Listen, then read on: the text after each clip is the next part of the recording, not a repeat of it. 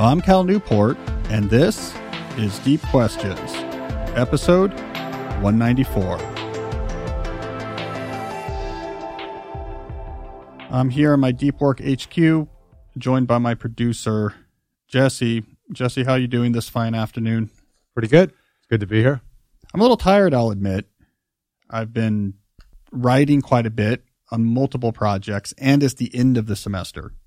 So that always brings with it lots of work. And to make matters even more fun, we had on Monday a COVID false positive from a lab that was doing shoddy work, which meant we lost basically a whole day. I had to teach remotely. The kids were home before we could figure out what was going on. So that just added more spice to the stew of end of semester tiredness. So, hey, I'm glad we get to relax here by just slowing down in the deep work HQ and uh, chatting on the microphones. is better than being on Zoom or answering emails. How many more days of class do you have left? Getting close. Uh, we're recording this. Let's see. We're recording this on a Thursday. Monday, which I suppose is when this episode is released, is my last day of class. So the, the, the week in which this is released is my my last week of the semester. I'm giving a final exam at the end of that week, and there's some grading to be done, but things wind down real rapidly once we get into May, uh, which I'm looking forward to. So here's the thing about I've mentioned this, but here's the thing people don't always get about professors at R1 research institutes. Typically, you know, you're paid either a nine month or a 10 month salary. Your summer is not paid by the university. Now, most professors uh, at a research institution will fill in their summer salary by getting research grants. So if you get a research grant from the NSF or from DARPA, for example, one of the things you budget for is salary in the summer when you're working on research. And some professors just take their 10 month salary and, and, stretch it over 12. What I do is, uh, and this is more recent, I no longer ask for summer salary in research grants. I pay my own salary out of writing income. And then I lean into the fact, hey, these are my months. Um, if I'm not being paid, you know, by Georgetown, this is not Georgetown Town. It's my month. So it allows me to actually really lean into temporarily full time writer life. So what does that look like for you? Well, I'll tell you my plan. Here's my plan for this summer. There's a couple pieces to it. And this is in my, for people who are playing along at home, this would be in my multi scale planning system at the quarterly plan level. Uh, what I'm trying starting mid May is writing every morning, first thing. So that's going to be Monday through Friday and Sunday. So that's at like 9 a.m. for you? Uh, 8.30. So I, I, I walk my older two boys to the bus stop and I'm back from that by 8.30. So from that right into, right into writing uh, starting at eight thirty. Same location or same? Well, yeah, same location. So so right now I don't. It's a little bit up in the air, um, but we're in the middle of this project to renovate the study at my house. And uh, all of it, well, not all of it. There's a lot of uses for the the study. It's going to be for homework. It's going to be for entertaining. But but from my perspective, it's going to be uh, a custom built writers retreat. So I'm going to have a this custom built desk, which we talked about before on the show, that the it's from a company in Maine that builds desks for college libraries. I'm gonna be surrounded by built-in bookcases full of books with a you know brass library lights sticking off the shelf, you know, and like illuminating, and and so that's going to be my spot. I'm going to sit down there, surrounded by books. Can look out the window to my side to see you know trees or whatever, and uh, write like and and uh, I'm taking a page out of John McPhee's book, 500 words, like that's fine, just uh, every day. Uh, I'm trying. My goal is no research during that time. Like if I need to read something, I need to talk to someone. That should be during other time. I really just want to be writing, but I know it might take a while to get the the queue of what I'm writing research filled in enough that I can actually always have something to write. But that's where I want to get. Where that time is is words words on page. So Monday through Friday and Sunday. I don't work on uh, don't work on Saturdays. Then on Monday through Friday, after writing, it shifts to all of the other professional stuff that has to happen. So that's at like ten thirty, depending on the day. Like today, for example, I started writing eight thirty, um, but I was closing in on finishing a piece. So I went all the way till 12 because, you know, when you're on a roll, you're on a roll. You know, you're not going to, you're not going to pull, pull back. But on like a normal day, it's just, here's a section of a longer, of a longer piece. Uh, so yeah, starting around 1030, 11, maybe 1130, that's everything else. So, uh, email has to happen then. If I need to interview people for a book or read things, a lot of that's happening then. One day a week, we're doing the podcast in the afternoon. That'll happen then. Um, all of that stuff happens. Need to go to the doctor. I don't know. All all that happens then.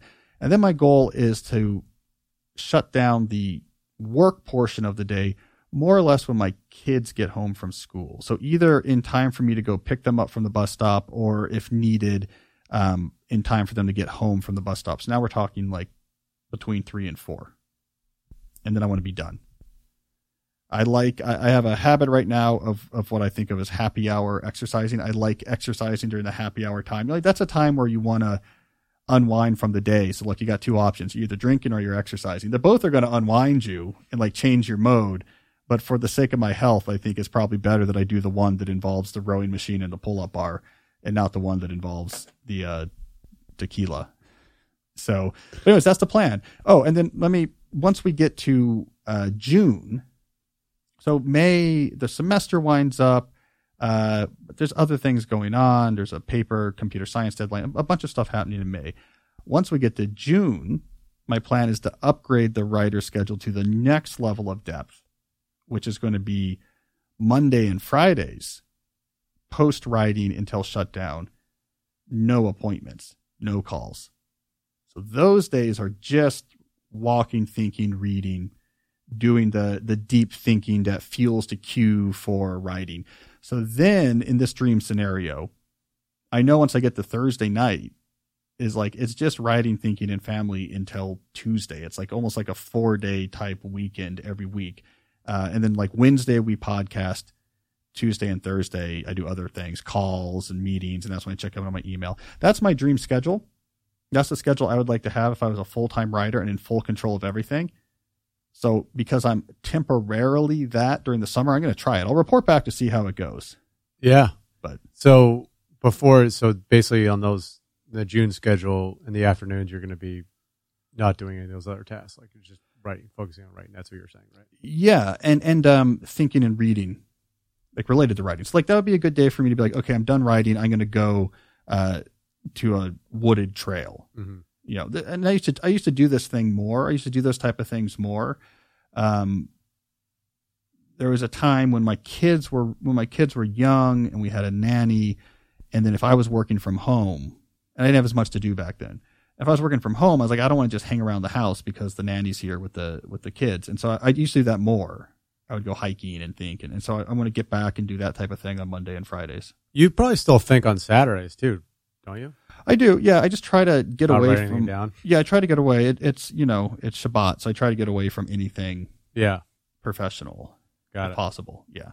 Have a day, have a day of rest. So anyways, I'm looking forward to that temporary, but we'll see, we'll see how it goes. But I'm almost there after next week. After next week, I get to begin, get to begin easing into that. Uh, I'll tell you though, that is relevant to the deep dive I want to do. So we're talking about me doing less as a writer. So the deep dive I wanted to do today was on the topic of the surprising math of doing less. Because when you hear something like I was just talking about, my dream schedule as a writer, the thing that probably hits the attention of the listener first is like, well, that doesn't seem like you're doing that much stuff. That doesn't seem like it's that much work. My argument, and this is something I've been thinking through, especially as I've been developing my thoughts around my philosophy of slow productivity, is that we do too much and we do too much for no good reason. Because if we are careful in thinking about the mathematics of value production, doing less is often the optimal strategy. That's what I want to argue. That doing less can be the optimal strategy. Now we need some context, like what type of thing do we talk about? What type of work are we talking about? So to be clear, I'm talking about here, let's say you're in a job where you create things of value that is what you do for your job. So I don't know if it's computer code or if it's articles or consulting reports or artwork, whatever. But if you're in a job where ultimately you create something that did not exist before, be it digital, be it physical, and that thing has value that wasn't there before. So you're constructing value by creating things, which is a lot of people and a lot of people who listen to this podcast.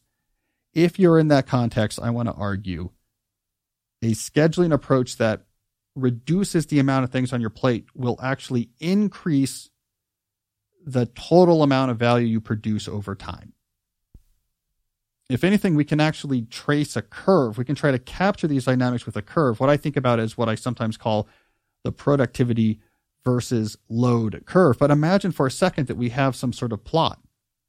On the x axis along the bottom, we have the amount of things on your plate obligations, projects, etc., tasks. And imagine on the y axis, the vertical axis, we have total value you are producing.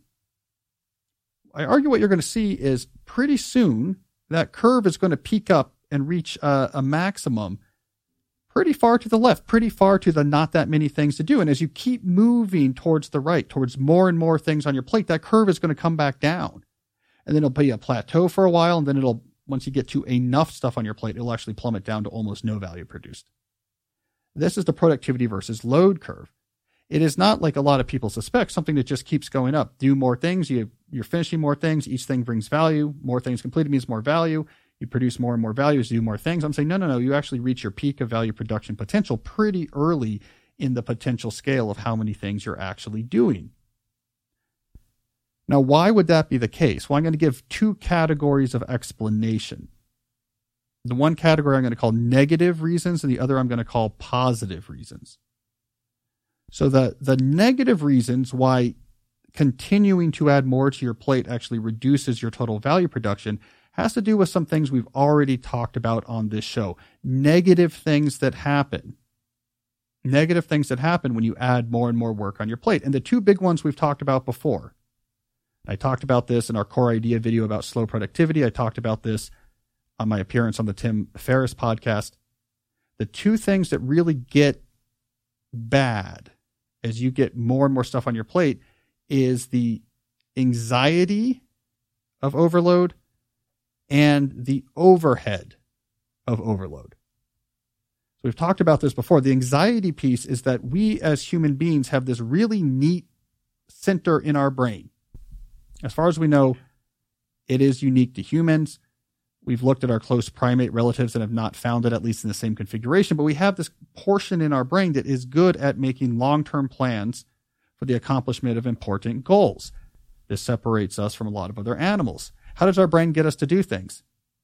Well, it makes us feel good when we construct a plan and execute that plan and accomplish the goal, and it makes us feel bad uh, if we don't we don't have a plan or we veer away from our plan. And that's what just steers us, evolutionarily speaking, towards actually making plans towards long term goals. The problem is this center of our brain cannot deal with 600 unread messages and 75 different open obligations on your task list. When it sees 15 columns on your Trello board and each of them is getting longer and longer, you short circuit that portion of your brain's ability to conceive making a plan and executing all these different tasks.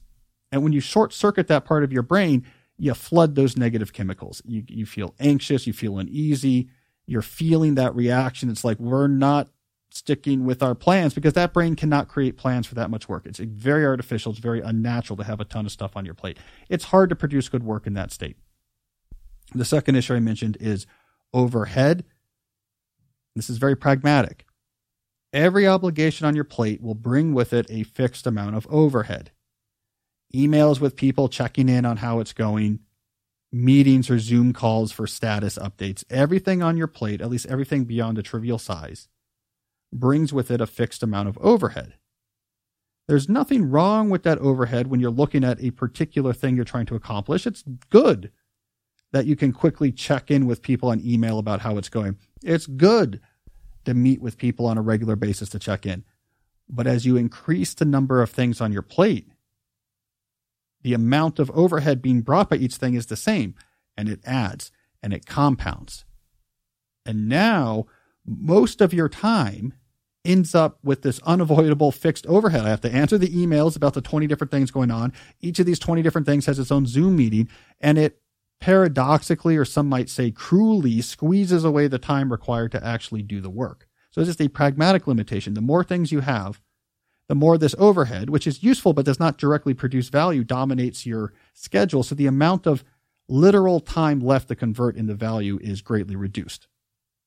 So those two factors are negative, negative impacts on your ability to produce value. There are also positive impacts. So we said, here's the negative of doing too much. There's positive impacts on doing less. And I think this is something that we intuit, but we don't often capture precisely, which is if you're looking at a particular pursuit, project, or activity, the value of what you produce is going to grow non linearly with the time you put into it. So, for example, doubling the time you put into a particular creative project doesn't necessarily just double the value you produce. It might significantly more increase that value because it turns out there's these discontinuous jumps in the value of what you're doing as you cross certain thresholds. There's a discontinuous jump as you move, for example, past the amateur threshold in almost any creative pursuit. Once what you're producing is no longer just, oh, I kind of did something, I kind of just sort of just an amateur effort and actually has a professional polish, which takes more time, it significantly jumps up in its potential value to the marketplace. There's another discontinuous jump that happens when you push something to the level that it becomes remarkable, which I mean in the literal sense that now you've added something that's so novel, innovative, or well done that it actually leads people to remark, Ooh, look at that. That's interesting. It catches people's attention. Something with that attribute jumps up to another level in value. And all of that requires time. So the more time you put into things, you jump past the amateur level then you jump past to the remarkable level and you get this significant, profound increase in the value of what you are producing. And, and, and these effects can also be seen through a market analogy. Essentially, the more time you put on something, the more aggressively you, you essentially pare away the other people who could produce the same level of quality of what you just produced. And as that market gets smaller and smaller, your value jumps up much higher as well. But what this all comes down to is that if you have less things on your plate, you can spend more times on the things that remain. Spending more times on the thing that remain will generate much more value than if you instead spread that same time over many more things. So this, this is mathematical. If value increases nonlinearly with time spent, your best strategy is to put as much time as possible on the fewest number of things. That's just pure mathematics. So let's again, let's make this real concrete. If you're writing something, spending almost all your time working on making that thing you're writing really well. So I don't know, you have 20 hours to spend a week. Spending all 20 hours on that is in the end probably going to produce way more value than if you instead spend five hours on that, five hours on something else, five hours on something else, and then five individual hours on five small things. You can't just take the value of these smaller investments and add them up and get the same as what you would get if you put all that time into the one thing, because when you put all your time into the one thing, you leap past the levels you were before. So we got negative and positive reasons that tell us less is better. You do too much, all these negative things happen to drag you down. You do less, all these positive impacts happen that push up even more the value you produce. So I think this is the situation we're in right now in our in our current world, especially in the American economic scene, where we have this very large knowledge sector that emphasizes skilled employees with great autonomy to individually produce value. There's so many people who now fall within that type of economic context. And in that situation, almost certainly doing less is better, and no one does. And all of the pressure is towards can't you just do a little more? Can't you answer one more email? Can't you be on one more Zoom call? It is chaos. It is the Wild West when it comes to how we handle work today. And because of that, we're leaving a lot of value on the table. And I, I'm going to leave it there. But it is the point I want to make is that, that we can move beyond simply arguing doing less is good for the human soul. Doing more is just the rapacious objective of marauding capitalists. That might be true, but we have this other piece of ammo to use as well, which says actually doing less also produces more value. So it not just makes us happier, not just makes work more sustainable, but it actually increases the value we are able to produce, which makes us again happier.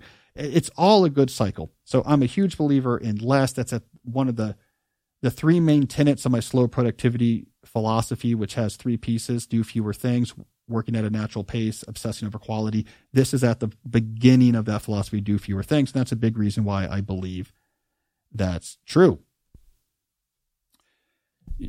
Jesse, this is all just secretly me trying to speak to like my academic my academic peers like the the people who are above me giving me things to do. It's like just let me do less. It's all just a cry all just a cry for help. Uh like we're trying we're we're on a tight schedule today because i have to be on zoom. Can't be maximizing the value in the world. Do the people above you work on multiple things or they oh it's crazy. If you're in an academic administrative position every minute of your day is scheduled at least you have people doing it for you, but it's like being the president. Yeah. It's just, okay, you know, here's what's next. Here's what's next. I you mean, get a lot of questions like that from managers and stuff who just want to do more deep work, but they don't have any time blocks to put it in. Yeah. It's the problem of the entire economy right now.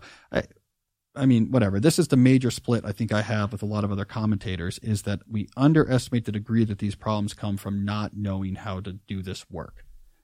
It's we're, we're quick to just we want an antagonist, so we have someone to fight. So managers are being evil is the instinct. There's a lot of evil managers out there. But even if we had the nicest possible managers who wanted you to thrive, we would still have this overload problem because we don't have the alternatives in place. There's just not enough structure. We just don't think about this stuff. And so I'm, I'm doing my doing what I can to help that. But speaking about helping, talk for a second about some of the sponsors that make this show possible. It's worth slowing down to spend some time with them. That's another professional transition for which I'm known.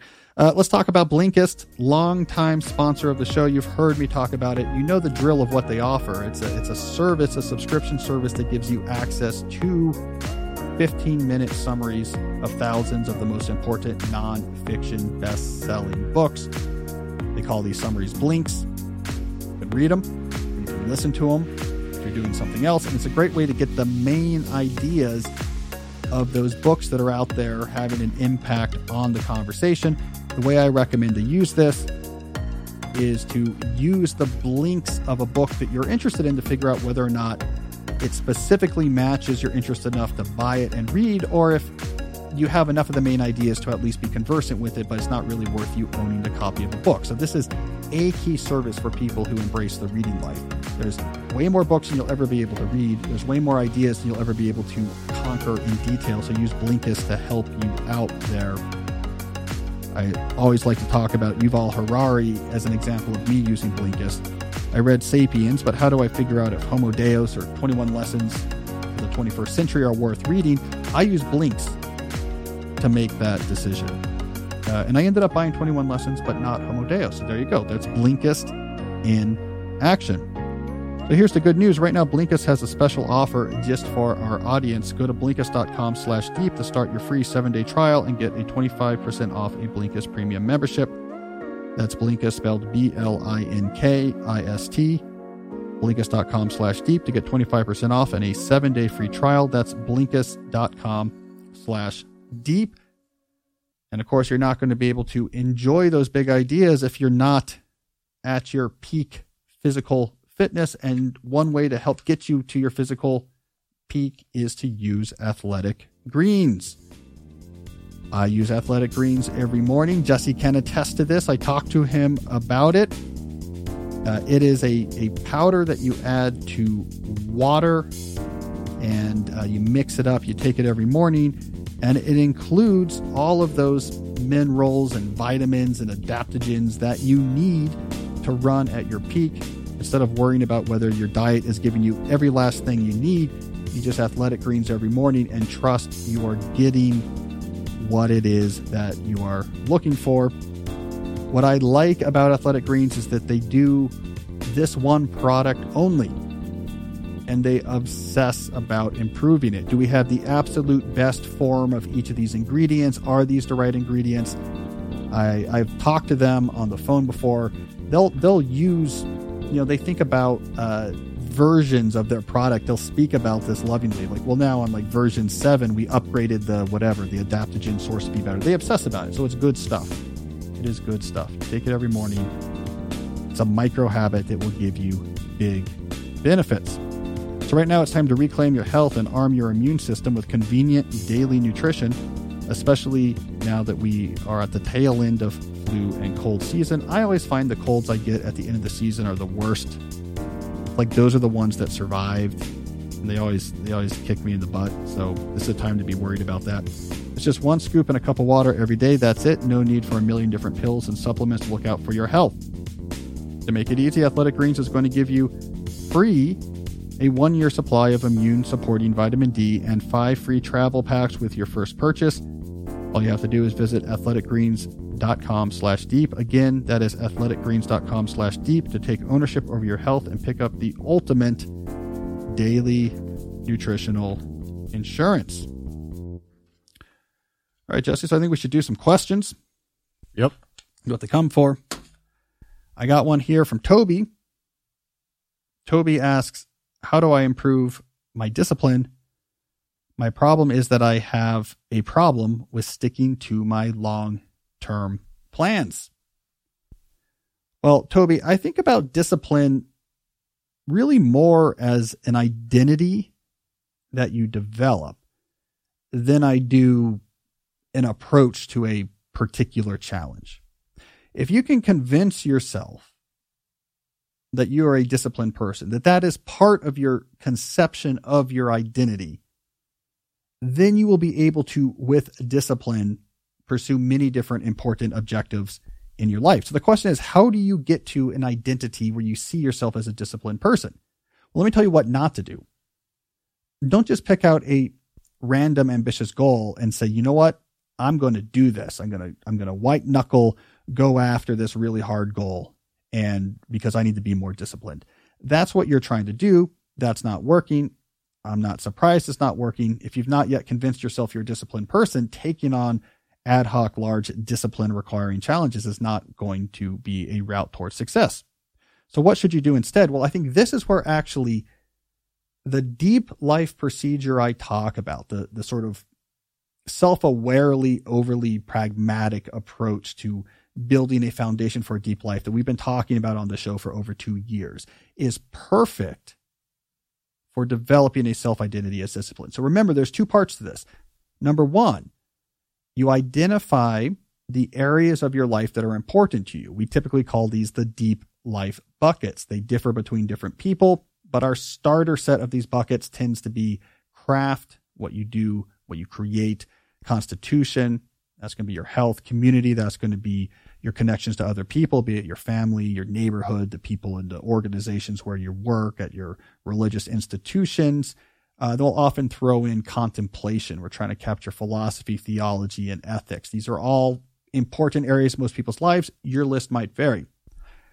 For each of these areas, the first thing to do is to identify a keystone habit, something in each of these buckets that you do every day, something that is not trivial, but is also tractable. And you track your completion of these habits every day if you use something like my time block planner, there's a metric tracking space at the top of the daily planning pages on every day. You just track those keystone habits right there. So, for example, for constitution, you wouldn't have something there like I'm going to do a 45 minute intense workout because that's too hard to expect you to be able to do that every day. That's not really tractable. But you also don't want to say, you know, I will do one jumping jack when I get out of bed in the morning. Like that's not going to get you anywhere. So instead, you might want to do something like, I want to hit this many steps in a day. It require a little bit of planning. Like I walk my kids to school. I'll probably have to do one more walk in the afternoon in between meetings and, and but it's tractable if I think about it. My friend Brian Johnson uh, of Optimize fame had this great constitution habit where he had a fixed number of minutes that he never wanted to go beyond without doing, I think he would do 10 burpees. And it was like 23 minutes or 20 there was some amount of time that he had because he had read somewhere if you sit for more than this much time it starts to be bad. And so it was just every whatever it was 23 minutes he would do 10 burpees. And was it a fantastic boon? Now i think it helps that he doesn't work in the bullpen of a crowded office.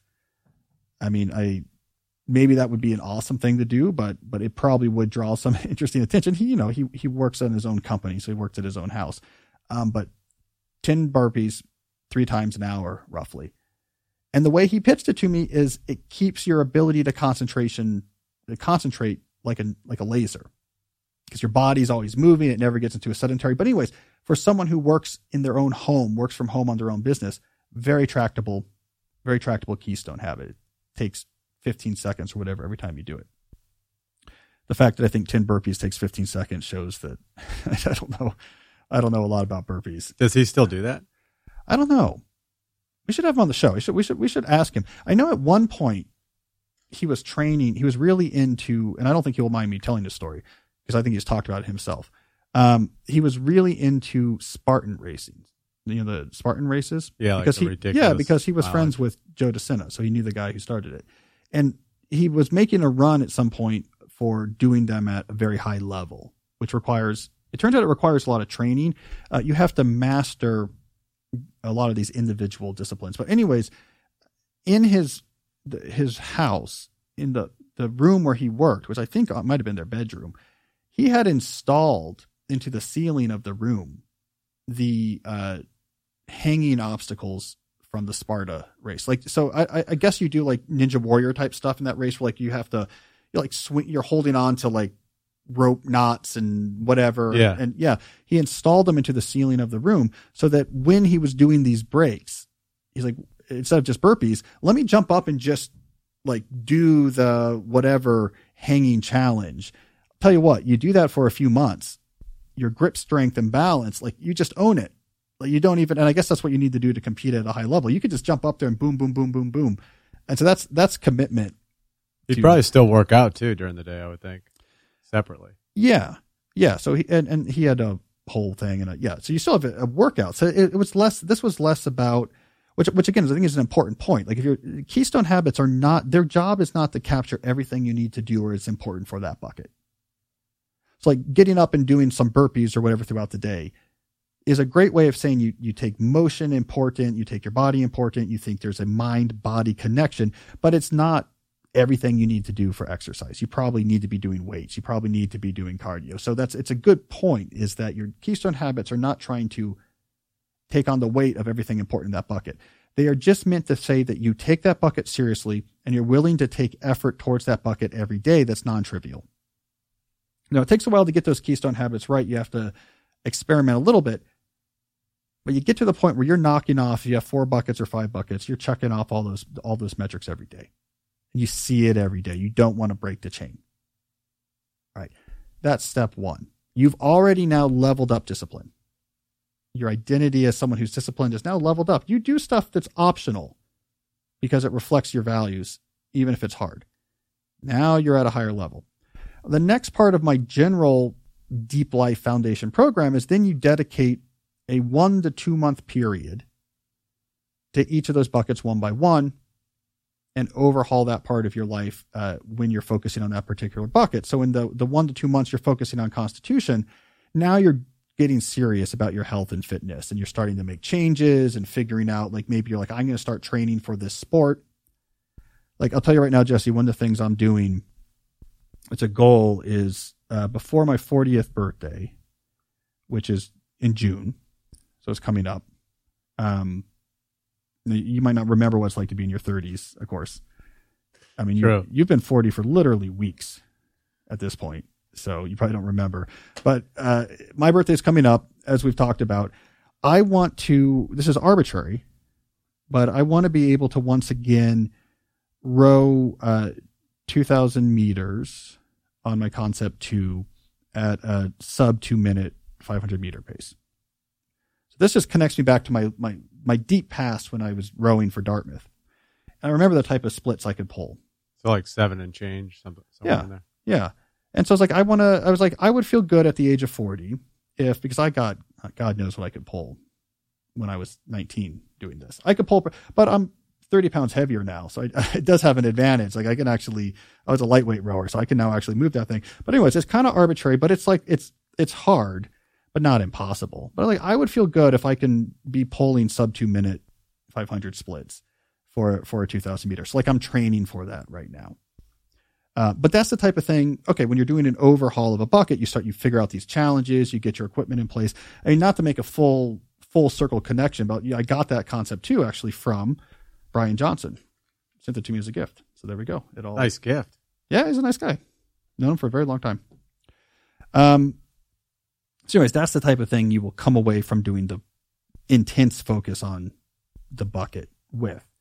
Like, okay, now I'm going to start training to do this, and I've overhauled my diet, and I now am joined this team, this rec, you know, with other dads that we play whatever. And so, you know, when you you you give the one to two month focus, you really are changing your life more substantially to to really integrate that area of value um, more deeply. And there's a lot of experimentation in that. That's why it takes one or two months. You try some things, it's not really working. So you change your goals or challenges or habits. So you find something that's really working.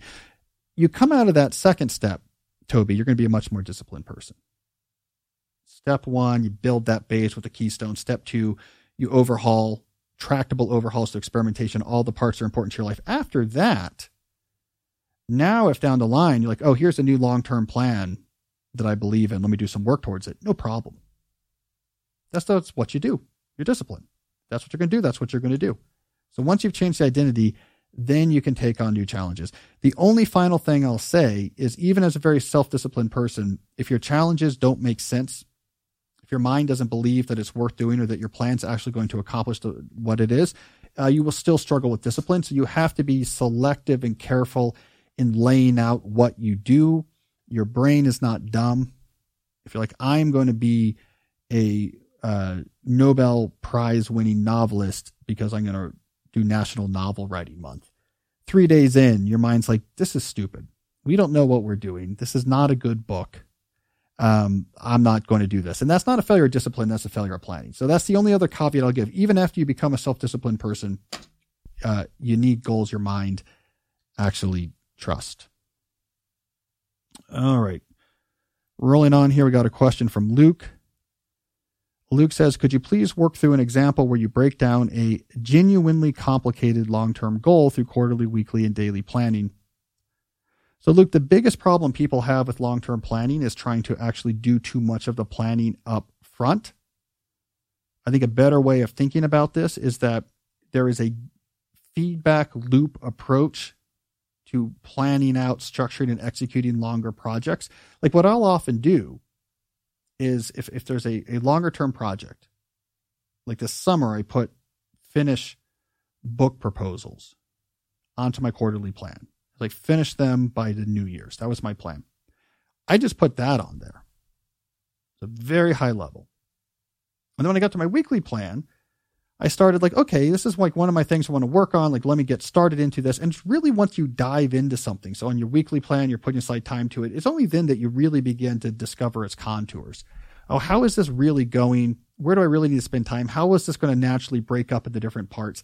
And then you can go back and refine that quarterly plan a little bit later. It's like, okay, what we really want to do then is like this month, get the sample chapters together. It gets more specific, but it gets more specific because you get specific feedback from actually putting boots on the ground. So go back to my original plan of writing book proposals. I submitted those last week.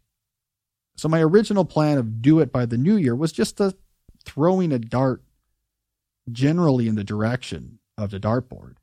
But I couldn't really make a good prediction of how long it was going to take and how I was going to get it done and how it was going to break down into different pieces until I was actually doing it.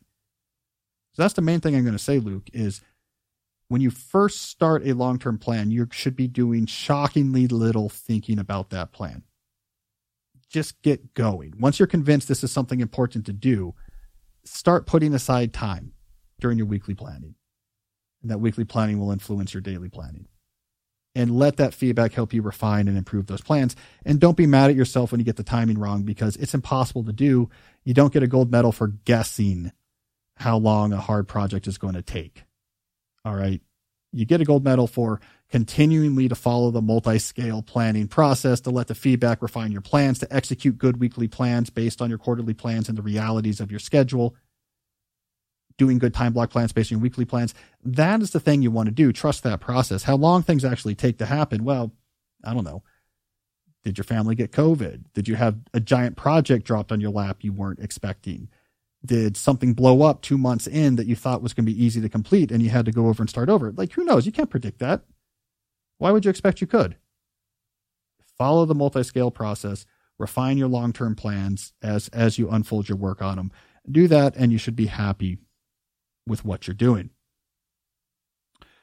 All right. Well, that's a lot of me talking. Why don't we take a call, Jesse? Do we have a do we have a call queued up that we can go to here? Yep, we sure do. It's from Laura. She's got a question about a book that you read. All right. Hi, Cal. I've been reading your book, Digital Minimalism. I'm about over halfway through right now, and I'm looking forward to decluttering my technology life. I also saw a book that just came out called Stolen Focus Why You Can't Pay Attention and How to Think Deeply Again. It's by Johann Hari. I think it just came out this month in January, and I was wondering if you've read it and what you think about it. It seems like something that could definitely help with productivity. Thank you. Well, Laura, I like Johann's work. So that's that's the third book of his that I know about. Um, let me not bury the lead. I have not read it. I have not read Stolen Focus, not because there's something I dislike about it, but because when you write a book on a topic and you're done with that book, it's not uncommon that you're you're kind of done with the topic in the sense that it's actually very difficult to get motivated to read a similar book. This is very common among writers, especially writers, even writers who read very widely like I do. I just don't want to read something that is covering very similar ground to something I've written about too, because I've spent a lot of time on those topics. I'm probably, I'm going to guess, I know the same people he's quoting. I know the same stories. I've spent years in that world. So it's, it's, that's entirely a function of just, I'm up to my ears in that topic. Now, here's what I like about Hari, though. I will say this. Um, his approach to books, he has a certain formula that I appreciate, which is the the big inversion formula. You thought X about this big topic, but the reality is Y. And uh, the reality Y is often something that's going to be a little bit aspirational. Like, oh, now that I understand that, that gives me hope. That gives me a plan. I love that type of writing.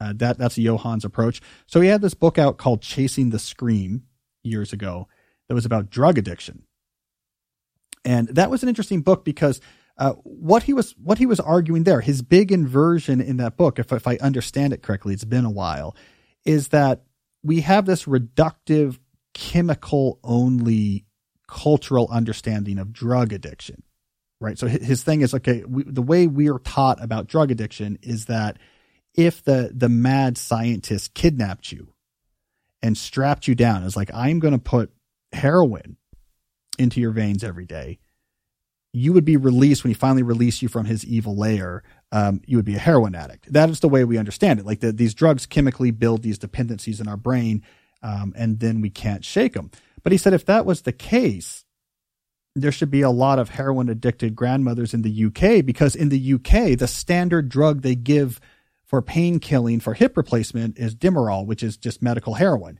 So we have all these grandmothers in UK uh, getting basically a few weeks worth of heroin as their standard treatment for their hip, and they come away just fine. They don't come away uh, addicted to it or looking for heroin. And he said the, the missing factor in chasing the scream was there's also a socio psycho component to it. So it's not just the chemical going into your body. It's when the chemical is going into your body as a means of escaping from something in your life, from pain, from post traumatic stress, from trauma. It is the combination of that potent chemical, which gets right into your brain, plus the psycho emotional usage of that to escape that creates the like impossible to shake addiction loop. So that was chasing the scream. So it's like this kind of interesting inversion. Um, inject heroin, the mad scientist injects into you every day. You're not going to be addicted. You start taking the the pain pills they gave you for your hip after your hip feels better because you're depressed about losing your job. And it's like this helps i need this to not feel depressed about losing my job. Then suddenly you can have a, a life destroying addiction. So that was chasing the scream. Then he wrote a book called lost connections that was talking about depression. And again he was he was uh, arguing that there is this biochemical model of depression that's too reductive. This idea that depression is just caused by something goes wrong with neurotransmitters. It's entirely chemical. and you can we can take pills to try to fix it. It's all you can do. And he's like, though there's a chemical component, I think his big argument in Lost Connections is again there's a, a socio psycho component as well. Like also, uh, a big source of depression is the things that are making you feel bad like someone close to you died. Like you're really sad about it. Like you you you feel hopeless about your work situation that you you you've lost some jobs you can't get in their jobs you're feeling worthless. He's like the socio psychological aspects of depression really matter too. And if we just say like don't worry don't worry it's just your chemicals we'll give you a pill to fix it. And don't also say what's going on in your life? Can we also let's let's make your life better? He's like you're leaving most of the tools on the table. So that's like classic Johann Harari. So in stolen focus he's applying this to distraction and the attention economy. I don't know the book the thesis really well because again it's too close to home so i don't really want to get into it. But i think he's he's uh i think his inversion there if i understand vaguely is uh you think you're more distracted because you're like lazy. There's all these new shiny distractions out there and you can't help yourself. He's like that's not the case. Um the attention economy has put billions of dollars to steal your focus away. Like the, the, there was this this apollo mission size effort to distract you and you had no chance. That's what I think he's saying. And if it is, I agree because I've written a lot about that. So, anyways, he's a he's an entertaining writer. I like Chasing the Scream and Lost Connections, and uh, people who read, I get a lot of notes about Lost Focus. Um, so obviously, lots of people are sending it to me to read, but people aren't telling me what they think about it. So let me know if you read it. Let me know. Uh, let me know what you think. All right. Well, speaking of books, Jesse, this is the first episode that'll air in April, right? We're recording it, I mean, in May. Yep. Yeah. We're recording it in April, but it'll be the first one that we uh, release in May. And what's our tradition is the first episode that we either record or release in each month. I, I discuss the five books I read in the month before. And though it's only the 28th, I, I have, as is my habit, long since finished my five books for April. So I figure we can we can talk about them now in our standard what I read segment. All right. So in April of 2022, the first book I read, and we talked about this on the show, was The Seven Storey Mountain by Thomas Merton. So you'll remember this is the story. It came out in 1948. It was a memoir of Thomas Merton, who had grown up with his artist father, traveling throughout Europe, ended up in the States, ended up at Columbia, was sort of an intellectual writer, started teaching English literature classes and dropped everything and became a Trappist monk at the Garden of Gethsemane Trappist monastery in Kentucky. And the Trappists, if you don't know, are pretty, pretty um, far on the aesthetic, no, ascetic end. You know, we're gonna, we're not out there in the community also having jobs, and we're not Jesuits that are also astronomers. It's like no, we're chopping wood and waking up four times in the middle of the night to, to say prayers. So it was about that transition. Anyways, it's very influential. It's very influential because it it it came out during this post-war doldrums period where people were adrift and moving to suburbs and getting boring jobs and and so this book of reinvention and focusing on depth and values in a radical way. I mean, this is a clear example of my notion of the deep life in action really struck a chord. So I figured I needed to read it because so much more that's recent is informed by it, whether the authors know it or not. Uh, we talked about it before because I tried to read it on Kindle and I was like, nah, this book can't be read on Kindle. Uh, I need a hardcover. But instead of just like a normal person buying a hardcover, I went back and bought a first edition, first printing from 1948 of the book. I think it really mattered. I think it really helped. I, I think it really changed my experience of reading the book. Um, and it's a long one. It's 400 something pages and in the original hardcover, which are wide pages. And they didn't mess around with this sort of business book you buy in the airport in the 2020s, you know, double spaced lines and giant fonts. They didn't mess around with that back in the 40s. You know, people had time. So the lines are the lines are small. So it took me a while to read. Um, but I'm really glad I did. I'm really glad I did. I know more about Catholic practice now than I ever have before. So I, I, I recommend it. It is the it's a foundational book that so many more self transformation books. All of the big self transformation books that follow in the 20th centuries were informed by Seven Storey Mountain, and he's a good writer. All right, so speaking about writing, I then went on to read Anne Lamott's Bird by Bird. I had never read that.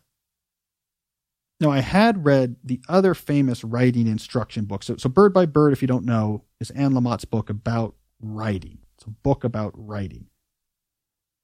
Now, because, as you might expect, I've internalized the patriarchy, I had read Stephen King's book on writing, on writing, probably because of the the male gendered gaze was more comfortable for me than the the the female gaze or what have you. But for whatever reason, I had never read Bird by Bird. But it is right up there with Stephen King's On Writing as one of the two most famous nonfiction books about writing from the last whatever three or four decades. Um, I like Anne Lamott. I, I mean, I like her writing. I like her as a person, just her, excuse me, like just her approach to life. She lives and she's had an interesting, difficult life. And I, she, I always go deep stalker mode on, on the houses of writers. And so she bought this cool piece of land in Northern California that was kind of run down and they slowly converted it over time into this like oasis. And I love that type of stuff. Uh, the book is good. It's focused on fiction writing. And I'll say the main thing I came away with, other than Anne Lamott is a great writer, the main thing I came away with is fiction writing, I think, attracts more aspiring writers than nonfiction. Because on paper, becoming a success seems easier. And what I mean by that is uh, when you read Bird by Bird or you read Stephen King's book and you read about novel writing, the only real activity you do is sit down at a computer and write. And so it's all about that, like just sitting down there and writing and overcoming the psychological fears. So in theory, if you've never written anything before, um, you have all of the tools and things you need to potentially write a great novel. You just have to sit down there and write. Where nonfiction, uh, excuse me, seems more scary, right? It's like I got to get a book deal first. You don't write nonfiction before you get the book. I got to go actually talk to people. I got to do interviews. Um, so it seems harder. But you, the reality is when you read something like Bird by Bird, is like, oh my God, fiction's so much harder like yeah yeah you can just get going but man it's just you and the screen and you have to just craft out of nowhere these characters and narratives that reveal the human experience and do so with perfect craft because any deviation from perfect craft is going to ring out. Where in nonfiction i don't know you just have to be competent. I have something to read about. I did research on it. If i just do the work to do the research and i know how to write in a way that's not going to annoy people like you can be in the game. So i think this is the the allure of National Novel Writing Month and fiction writing and Bird by Bird is like maybe if I just sit there at the keyboard, uh, you know, of Mice and Men is going to come out. Uh, but I think it's way harder. So I'm glad I'm not a fiction writer. That just seems like it's impossible.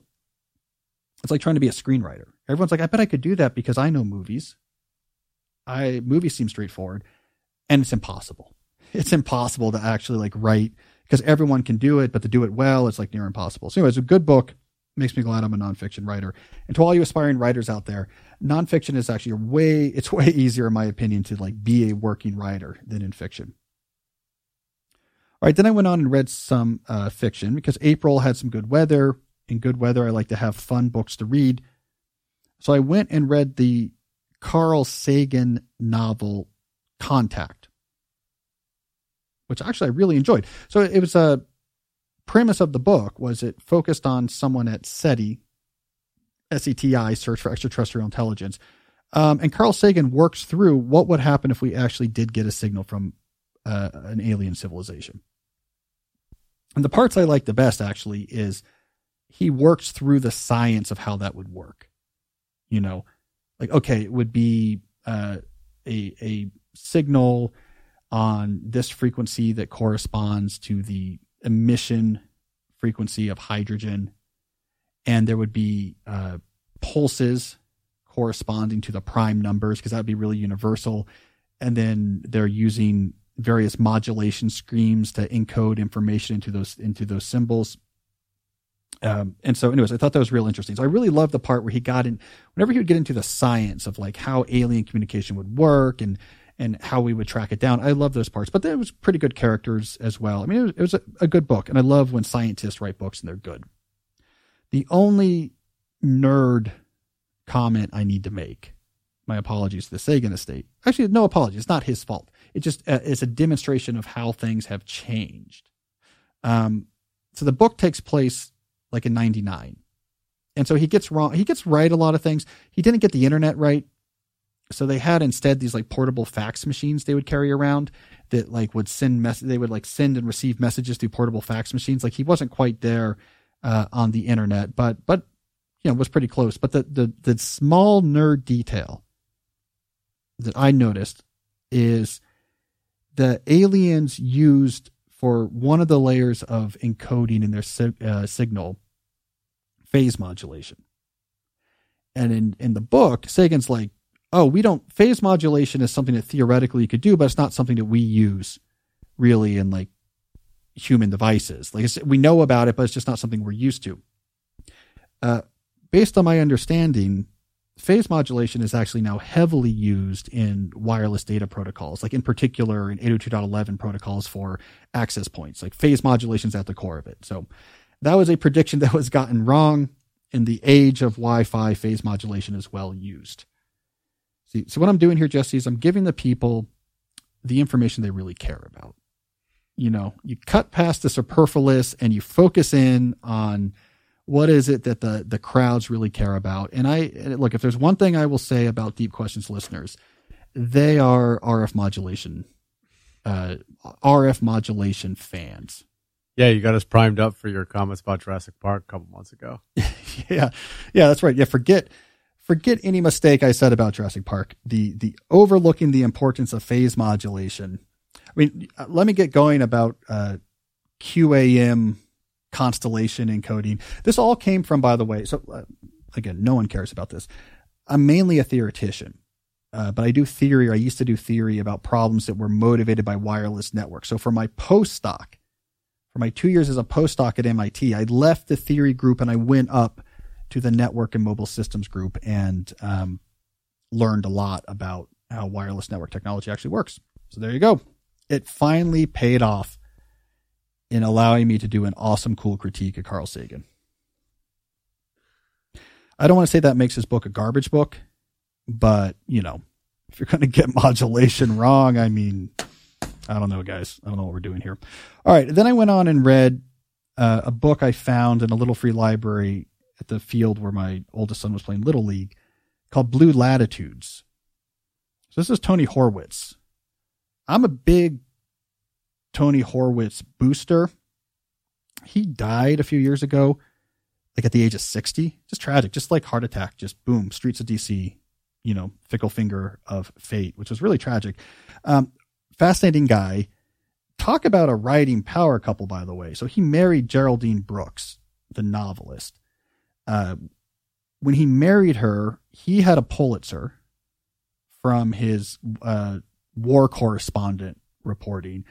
And then not long after they got married, she got a Pulitzer for one of her novels. I don't know if it was March or The Crossing. So it's a it's a dual Pulitzer couple, a nonfiction writer and a novelist. But anyways, uh, I mean the the book he's probably his most famous book is Confederates in the Attic, which is a fantastic book, the first Horwitz book I wrote. But he does these, these are like nonfiction travel log type books. In Blue Latitudes, he was tracing Captain Cook's journeys through the Pacific of the 18th century.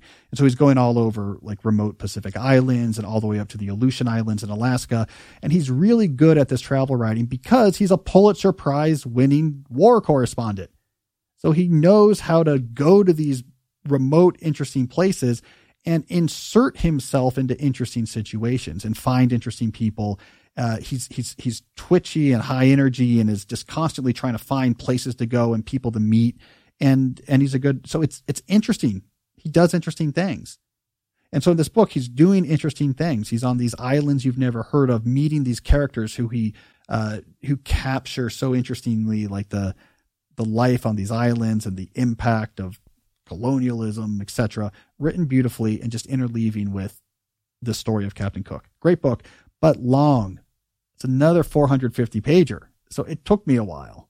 It took me a while. So I had two 450 pagers this month. So I was surprised by how long that took. Uh, the final book I read this is a bit of an odd one. This is a deep pull. Uncle Petros and Gold Blocks Conjecture. There's a long process by which I came to this book. It is a novel written by a mathematician, a Greek mathematician named Apostolos Doxiadis. So between this and Sagan, as you can see, I'm on a kick of scientists writing books about their field. And the book is about, uh, it's like a, a young boy and his uncle, and his uncle was like this super math prodigy who became obsessed with trying to solve Goldbach's conjecture, which was at the time one of the, the three big famous number theory conjectures that hadn't been solved. So you had the Riemann hypothesis, Fermat's last theorem, and the Goldbach conjecture. Fermat's has since been proven by Andrew Wiles. Um, was the Riemann solved? Can you look that up, Jesse? The Riemann hypothesis. I, I have this vague memory of this How do you spell it? uh, R E I M A N N. I have this vague memory of this this eccentric mathematician George or Gor- Gorag or something solved it and didn't even show up. But I might be thinking about something different. So you have to fact check me on that. Anyways, Wikipedia says many consider it to be the most important unsolved problem in pure mathematics in the first paragraph. so what did he? Oh, look up. I think he solved um, uh, Poincare, Poincaré, Poincaré, Poincaré's conjecture. P O N P O N P O I N C A R E accent aigu conjecture. Maybe that's what he he solved. The guy I'm thinking about. So Jess is going to fact check that. Yeah. Um, maybe that's what it was. Originally conjectured by Henry Poincaré Yeah. in 1904, the theorem considers spaces that locally look like ordinary three-dimensional space. Yeah. Was it solved? Attempts to resolve the conjecture drove much progress in the field of geometric topology during the 20th century. Is there a guy with whose name started with G who solved it? I'll keep on looking. Yeah. Anyways, the point being, there was something famous solved, and the guy was this weird eccentric. I think he was Russian, and he didn't even show up for. I think he got to give him like a Fields Medal or something. He didn't even show up. Uh, but anyways, this book was sort of about a character like this. So it's a it's a math prodigy who became obsessed with solving this conjecture, and basically his life fell apart because of that. And it is from the perspective of his son, who kind of uncovers this and and uh, so it's cool. You know, it's it's a short book. The I wouldn't say there's a lot of sophisticated plot in it. There's like long periods of just exposition of like, let me just tell you, uh, let me just summarize my uncle's story, and it kind of just tells the story. But it's really cool because he puts in a lot of famous figures from uh, logic and number theory and analysis. So uh, Turing plays a role. Kurt Gödel shows up in the book. Um, he's hanging out with uh, Rajanaman and Hardy at Cambridge. And so it's cool. It's like all these mathematical cameos. Not much really happens, but I love to see specialists in their fields write fiction about their fields because I want to do that one day. Um, so maybe that's why I was reading Sagan and Uncle Petros. You should have used your French accent. Yeah, the, the proper pronunciation is uh, Henri Honkai, is how, if you're going to be sophisticated, you're saying, you're like, that's good. I, yeah, I remember when the, the guy from Russia solved the Henri Honkai conjecture. Yeah, that was, uh, that was good. So I- do we, do we figure out, is, is that the thing he solved? I was reading through the Wikipedia. Wikipedia is unbelievable. Yeah. Um, one guy tried to solve in the 30s, but then it was retracted. A bunch of other guys tried in the 50s and 60s. Well, I'm sure there's And some then- nerd listening who's a bigger nerd than me who will write in, and please do. An exposition of attempts to prove this con- conjecture can be found in the book Because I'm thinking about Poincaré's Prize by George. Szpiro. because this is what I'm. All right, someone has to write in. There's someone who solved something hard in the last 10 years, maybe the last 15 years. And his name was George, and he's Russian and he's eccentric. And it's not the Riemann hypothesis. It's not, doesn't sound like it's the Poincaré conjecture. So, all right, someone has to write in uh, and set us straight. I got a quick question. Yeah. So before you would say that you read two chapters a day before you bumped up to five books a month, right? Yeah. So what do you think you read? Like four chapters a day now? Uh, it's uneven. Yeah. So, I mean, part of what happens is you just, when you, you take advantage of quiet time to like go nuts, Like once you're in the habit of reading, you're looking for times to Yeah. to kind of go nuts and read. And so some days you don't get that much time in. You just have your standard times you read, and other days you're like, "Ooh, I have, you know, an half hour." Like the the kids are with my wife and they're coming home and they won't be home for a half hour or something. And if it's your default activity, you just you lean into it. You're like, Mhm. great, I can really. And once you get into the books, and I talked about this in the podcast last week that once you no longer are using your phone as a default source of distraction, and conversely, you've gotten really into like the books you're reading and the idea of reading books, and your mind is used to that, uh, you begin to crave it. It's great. You're like this is what this is what I wanted. Like everything slows down. The leisure is deeper. Your brain gets quiet. Your thoughts get clearer. I just really am more and more of an advocate of this is this is the medicine people need right now. Were any of the five audiobooks? None of those five are audiobooks. None of those five are audiobooks. I'm listening to um, the the first book from the Expanse series, sci-fi series. I was listening. I'm listening to that on audio, but it's long. It's a 40 hour book, so I was listening to that off and on throughout. Um, and then I'm also listening to the Steve Martin's professional memoir, Born Standing Up. I just finished that actually. Yeah, I mean, I'd read it. Obviously, it was influential in my work, but I read it in 2007 or something. So I don't remember. There's so much I don't remember. Uh, so, anyways, I- I'm enjoying that. I'm almost done with that as well. Uh, um, I'm actually so I have three books I'm reading simultaneously right now, and I'm pretty close on all three. So, like, I'm once we cross over the May boundary, I'm probably gonna uh, be three books in, you know, by the first week of May because I just kind of I have a bunch going in parallel right now. I actually miscounted. So I, I was on we were on a little trip to the beach when I finished the fifth book, and I thought it was my fourth. So I had like a lot of other stuff going, and so then so then I, I spread out. He's like, well, let me make progress on a lot of books so that I can finish them all. So I'm just off schedule now. So like I'm finishing stuff like halfway through a month and kind of starting the new stuff. It's just my reading's not scheduled with the start of the month, basically. But there you have it. Well, let's take a moment here to talk about another sponsor, Jesse. And I think we're talking about the value in your life of reading. Well, let's talk about the value of your life more generally. You need life insurance. This is your way of providing for those who you care about in the untimely event that we get a message from aliens takes us a while to figure out because they're using phase modulation, which we've never used before and have no idea how it works. But then when we finally decode it, it says there's a meteor coming towards your house. And you're like, shoot, I should have gotten life insurance. The problem with life insurance is that it's intimidating to figure out how am I possibly going to do that? How does one even get life insurance these days? That is where our sponsor, Policy Genius, comes into play.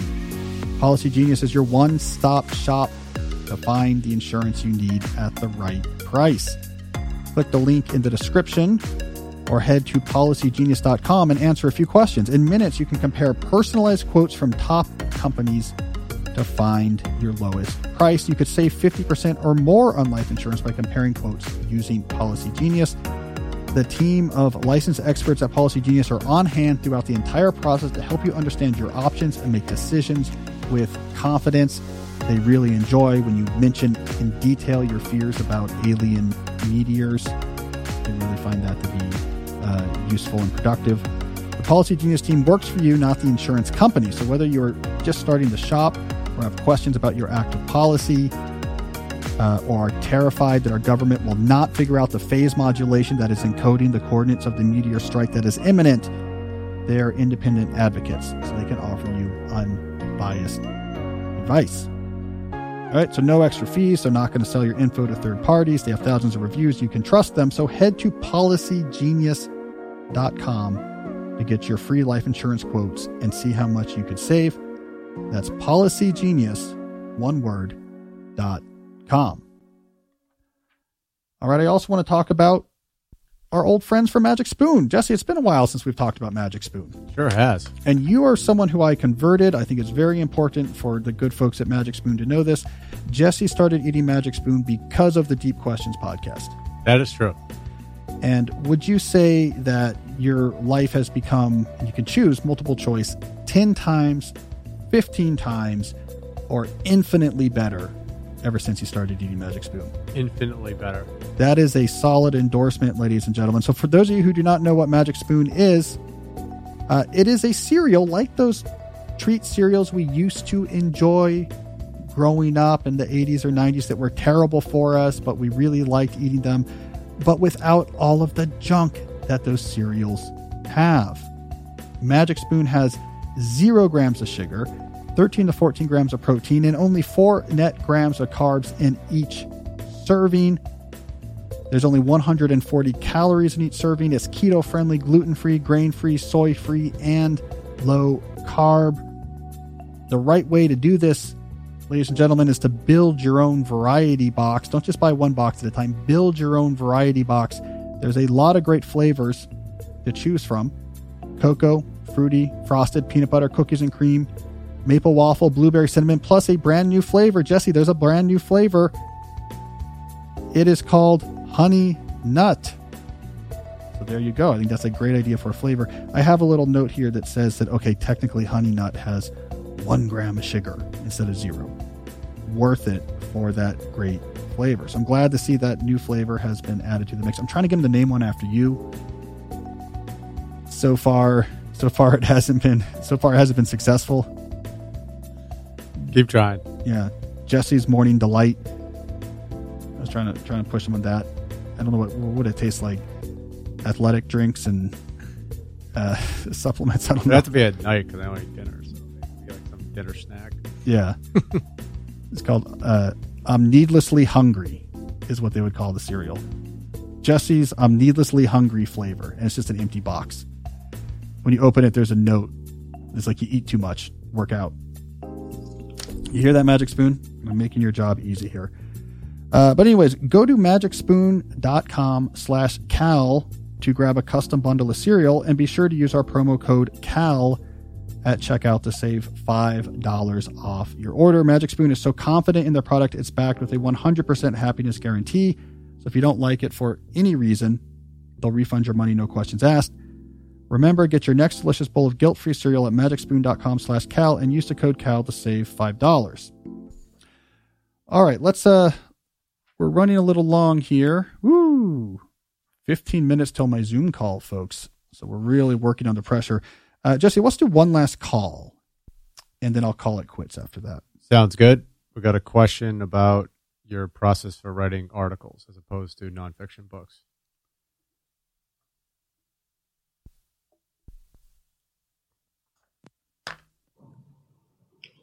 Hi, Cal. I have a question today about the nonfiction column writing you do for the New Yorker and the New York Times.